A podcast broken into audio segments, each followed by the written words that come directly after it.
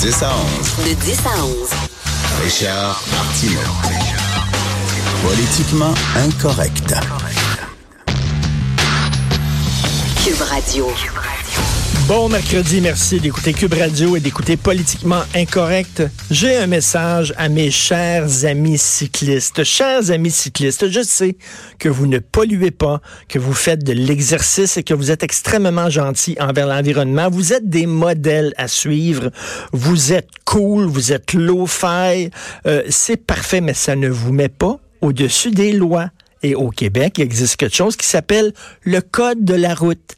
Et comme le, nom l'indique bien, le Code de la route, c'est pour tous ceux qui roulent sur les routes du Québec, alors que vous soyez camionneur, automobiliste, cycliste, si vous êtes un obèse de 300 livres qui vous euh, qui euh, roulez en triporteur, si vous faites de la trottinette, du patin à roulette, de la planche, si vous êtes un cul de jatte sur une voiturette, si vous êtes kenné puis que vous vous avez fait poser des roues en dessous de votre tronc, si vous faites de la moto, du vélocycle, un sidecar, un SUV, si vous vous promenez en maison mobile, si vous promenez avec un unicycle avec trois gymnastes chinois sur vos épaules, vous devez respecter le code de la route et vous devez faire trois choses. Un, arrêter au feu rouge. Deux, arrêter au stop. Et trois, respecter les sens uniques. C'est pour tout le monde, c'est pas parce que vous faites du vélo que vous êtes au-dessus des lois. Si vous n'aimez pas la loi, militez dans, dans la rue pour que la loi change, mais d'ici là, le règlement est très clair. Allez sur Internet, vous devez faire comme les automobilistes et faire attention, j'ai failli encore en écraser un aujourd'hui. J'étais extrêmement prudent. J'étais sur Maisonneuve. Je devais tourner à gauche sur Saint-Hubert. Il y a une piste cyclable. Il y avait 75 cyclistes. J'ai attendu qu'ils passent. Et là, j'ai regardé. Il n'y en avait plus. J'ai tourné à gauche. Mais il y a un cycliste qui est passé qui n'a pas fait son stop. Il y avait un feu rouge. Il a pas fait. Lui a décidé, je suis cycliste. Je suis cycliste, je ne pollue pas. Je n'ai pas besoin d'arrêter au feu rouge. J'aurais pu le frapper. Je trouve ça toujours extrêmement triste. Chaque fois qu'il y a des cyclistes qui se font frapper, aidez-nous à vous aider, s'il vous plaît. On est deux sur la route. Je vais faire attention. Faites attention, vous aussi, voilà, parce que je veux pas vous blesser. C'est vrai, si je rentre un cycliste, ah, c'est le méchant automobiliste, mais bon, faites attention. Merci beaucoup à mes cyclistes. J'entendais ce matin à LCN, ils ont fait un micro-trottoir à Laval et il y a des gens qui étaient interviewés puis qui s'ennuyaient de la belle époque de Gilles Vaillancourt. Il y a des gens à Laval qui disaient oui, il était corrompu, mais au moins, il, se passait des affaires à Laval. Au moins, il y avait de la construction. Au moins, il y avait des belles choses, comme le Cosmopolis, puis le, le, cinéma qui ressemble à une grosse chocoupe volante, là, puis tout ça. Là. Fait qu'il s'ennuie de Gilles Vaillancourt. Je trouve ça fantastique de gens. Oui, il nous volait, mais quand même. C'est comme, comment, vraiment, vraiment, vous vous ennuyez de l'époque où Gilles Vaillancourt. Rappelez-vous, c'était quoi sa belle-sœur? qui avait été pognée avec de l'argent? Il y avait tellement de fric qu'elle savait pas où mettre ça. Elle sacrait ça dans les toilettes. Puis elle essayait de flusher son fric parce que la police débarquait. Vous ennuyez de cette époque-là. OK. Envoyez-moi, trouvez l'adresse de Cube. Envoyez-moi chacun 100 pièces chaque résident de Laval, vous aimez ça, vous, faire dépouiller de votre argent et avoir rien en retour? Moi, je, je, je, moi, je vais le faire. Je vais vous rappeler le bon vieux temps de Gilles Vaillancourt. Envoyez 100 dollars à Cube Radio à l'attention de Richard Martineau. Je vous jure, vous ne reverrez jamais la couleur de cet argent-là. Je vais le prendre et je vais le mettre dans mon fonds de retraite personnel, comme a fait Gilles Vaillancourt. Ça va vous rappeler la bonne vieille époque de Laval. Nouvelle dans TVA Nouvelle, des parents obtiennent le droit d'utiliser le sperme de leur fils mort. Alors, c'est une nouvelle triste. Le bonhomme et le gars est mort. Euh, il n'y avait pas d'enfant. Et trois jours après sa mort, les parents ont obtenu le droit de, prendre du sperme, de prélever du sperme dans le cadavre de leur fils parce qu'ils disent son rêve, ça a toujours été de faire des enfants, de continuer la lignée familiale. Malheureusement, il est décédé, donc on aimerait ça, nous autres, si vous pouviez prélever du sperme sur le cadavre de notre fils mort depuis trois jours. Je le rappelle. Est-ce qu'il y a encore de la sève dans un tronc lorsque l'arbre a été coupé après trois jours? Comment on fait pour prélever du sperme dans un cadavre? Je sais bien que le Viagra fait des, des miracles, mais il y a quand même un bout à tout. Bref, et là, ils vont congeler le sperme et là, je sais pas, ils vont trouver quoi? Une mère porteuse, puis ils vont prendre le sperme de leur enfant mort, ou alors la mère elle-même, sa mère, va porter dans son ventre, dans son utérus, pourquoi pas, c'est la mode, son petit enfant. On n'arrête pas la science, vraiment. Peut-être le gars s'est tenté pas d'avoir un enfant, peut-être qu'il a dit ça à sa mère, c'est comme, maintenant, on va pouvoir faire ça, là. Mettons, ah, j'aimerais ça avoir l'enfant on n'arrête pas la science, donc ils vont pouvoir, ils ont eu le droit euh, de faire ça. Euh, vous avez lu le texte de Félix Séguin euh, dans le journal aujourd'hui.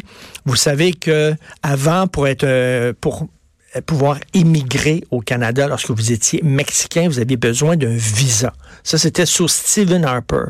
Mais là, Justin Trudeau est arrivé en disant c'est trop sévère. Nous autres, le Canada, le nouveau Canada, le Canada sous Justin Trudeau, on est accueillant. Vous vous souvenez du tweet, du tweet, pas le tweet, le tweet qu'il avait envoyé euh, disant à tous les misérables de la terre, euh, si vous voulez fuir votre pays, on est prêt à vous accueillir les bras ouverts au Canada, ce qui a fait d'énormes problèmes à la frontière. Bref. Alors, c'est correct d'être accueillant envers les gens. C'est correct. Il y a plein de Mexicains qui sont d'excellentes personnes, qui sont de très bonnes personnes, mais le monde n'est pas peuplé que de bonnes personnes. Le monde aussi, il y a des gens méchants. Alors là, on se retrouve au Canada avec 400 criminels endurcis qui travaillent pour des cartels de narcotrafiquants. Je sais pas si vous avez vu le film Sicario qui était basé sur des faits réels. Je ne sais pas si vous avez lu les livres de Don Winslow, qui est un journaliste qui a écrit des livres sur les cartels de narcotrafiquants au Mexique ce sont les organisations les plus violentes au monde. C'est pire que la mafia russe. Alors, eux autres, s'ils ont un problème avec toi, non seulement ils vont te tuer, mais ils vont décimer toute ta famille au grand complet. Et c'est pas avec une arme à feu. Ils vont probablement te couper en deux, sa longueur, avec une chaîne de ça, et suspendre ton cadavre en dessous d'un pont pour envoyer un message à tout le monde. Bref, c'est des criminels hyper endurcis. Il y en a plus de 400 en liberté au Canada. Ça n'a aucun maudit bon sens. Et je vous dis, je suis sûr que c'est une des raisons, pas la principale raison, mais une des raisons pour la montée de la droite un peu partout en Occident, euh, c'est que les gens disent, écoute, là, c'est le fun d'être accueillant, c'est correct, c'est bien les migrants, puis aucun problème. Mais à un moment donné, là, tu ne peux pas accueillir toute la misère du monde, tu peux pas accueillir tout le monde, puis une frontière, c'est important. C'est important une frontière. Il va falloir qu'une certaine gauche arrête de dire là qu'une frontière étanche, ça égale xénophobie, ça égale euh, fermer sur soi, ça égale racisme. C'est pas vrai. Entre le mur de Donald Trump en béton armé puis le free for all de Justin Trudeau, il y a comme un entre-deux. Je pense que c'est normal de faire respecter ses frontières. Là, au Canada, on dirait vraiment qu'on est un passe.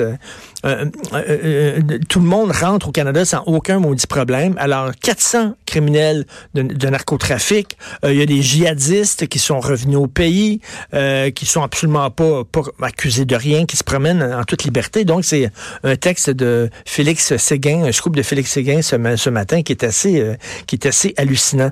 Vous avez vu en Belgique, on veut euh, visser euh, la vis aux, euh, aux vegans. On va en parler un peu plus tard avec la nutritionniste Isabelle Huot. Parce qu'il y a de plus en plus de jeunes enfants en Belgique euh, qui souffrent de malnutrition. Pourquoi? Parce que leurs parents leur imposent un régime vegan. Et ils le font mal. Parce que tu peux être vegan de façon intelligente. C'est-à-dire, il faut que tu manges du soya, euh, du tempeh, euh, des noix, des légumineuses pour prendre des protéines. Mais il y en a qui le font tout croche. Je vous avoue que moi, j'ai été végétarien pendant trois ans. Je voulais essayer ça pendant un mois. Je disais à ma blonde, je vais essayer de végétarien pendant un mois. Je l'étais finalement pendant trois ans, mais je le faisais en tapon. Je le faisais en cabochon. Euh, je faisais pas attention, donc euh, je mangeais rien que des légumes, je prenais pas de protéines végétales, puis tout ça. Bref, les lubies alimentaires. On va en parler avec Isabelle, mais les lubies alimentaires. Moi, ça me fait penser comme les gens qui veulent imposer leurs lubies religieuses à leurs enfants. On veut pas que tu écoutes de la musique parce que ça va contre ta religion. Lorsque tu vas avoir un cours de musique à l'école, tu vas mettre des écouteurs sur tes oreilles pour pas écouter la musique. C'est stupide. La même affaire, tu sais. Je ne veux pas que tu manges de la viande parce que c'est mauvais. Regardez.